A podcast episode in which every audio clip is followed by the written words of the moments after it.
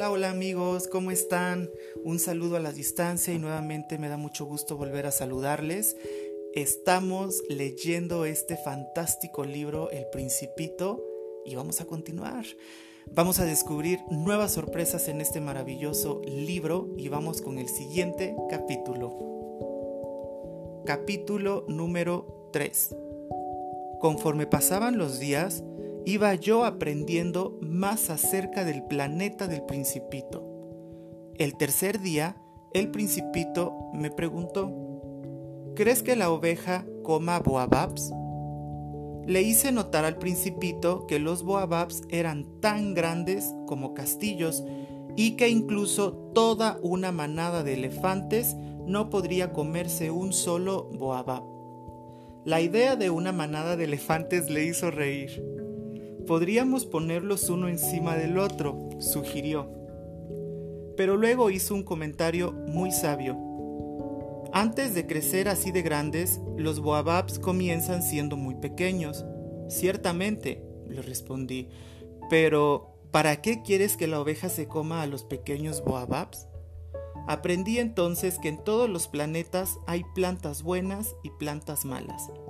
En consecuencia, hay buenas semillas de plantas buenas y malas semillas de plantas malas. Pero las semillas son invisibles, permanecen dormidas hasta que quieren despertar. Entonces, esa pequeña semilla se estira hacia arriba, hacia el sol. Si se trata solo de un brote de rábano o de una ramita de un rosal, puede uno dejarla crecer donde quiera. Pero cuando se trata de una planta mala, uno debe destruirla lo más pronto posible.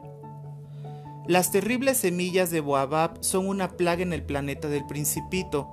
Un Boabab se extiende sobre todo el planeta y si el planeta es muy pequeño y hay muchos Boababs, pueden romperlo en pedazos. Es necesario arrancar con regularidad todos los Boababs, desde el momento mismo en el que se pueden distinguir de los rosales explicó el principito. Hice un dibujo de ese planeta tal como él me lo describió. No son muchos los que comprenden bien el peligro que representan los boababs, por lo que quiero decirles con claridad, niños, cuidado con los boababs. Poco a poco llegué a entender el secreto de la triste vida de mi amigo. Durante mucho tiempo, su único entretenimiento fue el sereno placer de mirar el atardecer. Me enteré de ese nuevo detalle la mañana del cuarto día cuando me dijo, me gustan mucho los atardeceres. Anda, vamos a ver un atardecer. Pero tenemos que esperar, le dije yo. ¿Esperar? ¿Esperar qué? Debemos esperar a que sea hora de que el sol se ponga. Al principio pareció bastante sorprendido, luego se rió de sí mismo. Siempre estoy pensando que estoy en casa, me dijo. Así nada más todo el mundo sabe que cuando es mediodía en Estados Unidos, el sol se está poniendo en Francia. Si pudieras volar a Francia en un minuto, podrías pasar de inmediato del mediodía al atardecer. Desafortunadamente, Francia está demasiado lejos para poder hacerlo. Pero en el diminuto planeta de mi principito, lo único que uno tiene que hacer es mover la silla unos cuantos pasos uno puede ver que el día termina y aparecen las estrellas siempre que lo desee. Un día me dijo, vi el atardecer 44 veces y un poco más tarde añadió, a uno le encantan los atardeceres cuando está muy triste. ¿Estabas muy triste entonces? Le pregunté. ¿El día de los 44 atardeceres? Pero el principito no me respondió.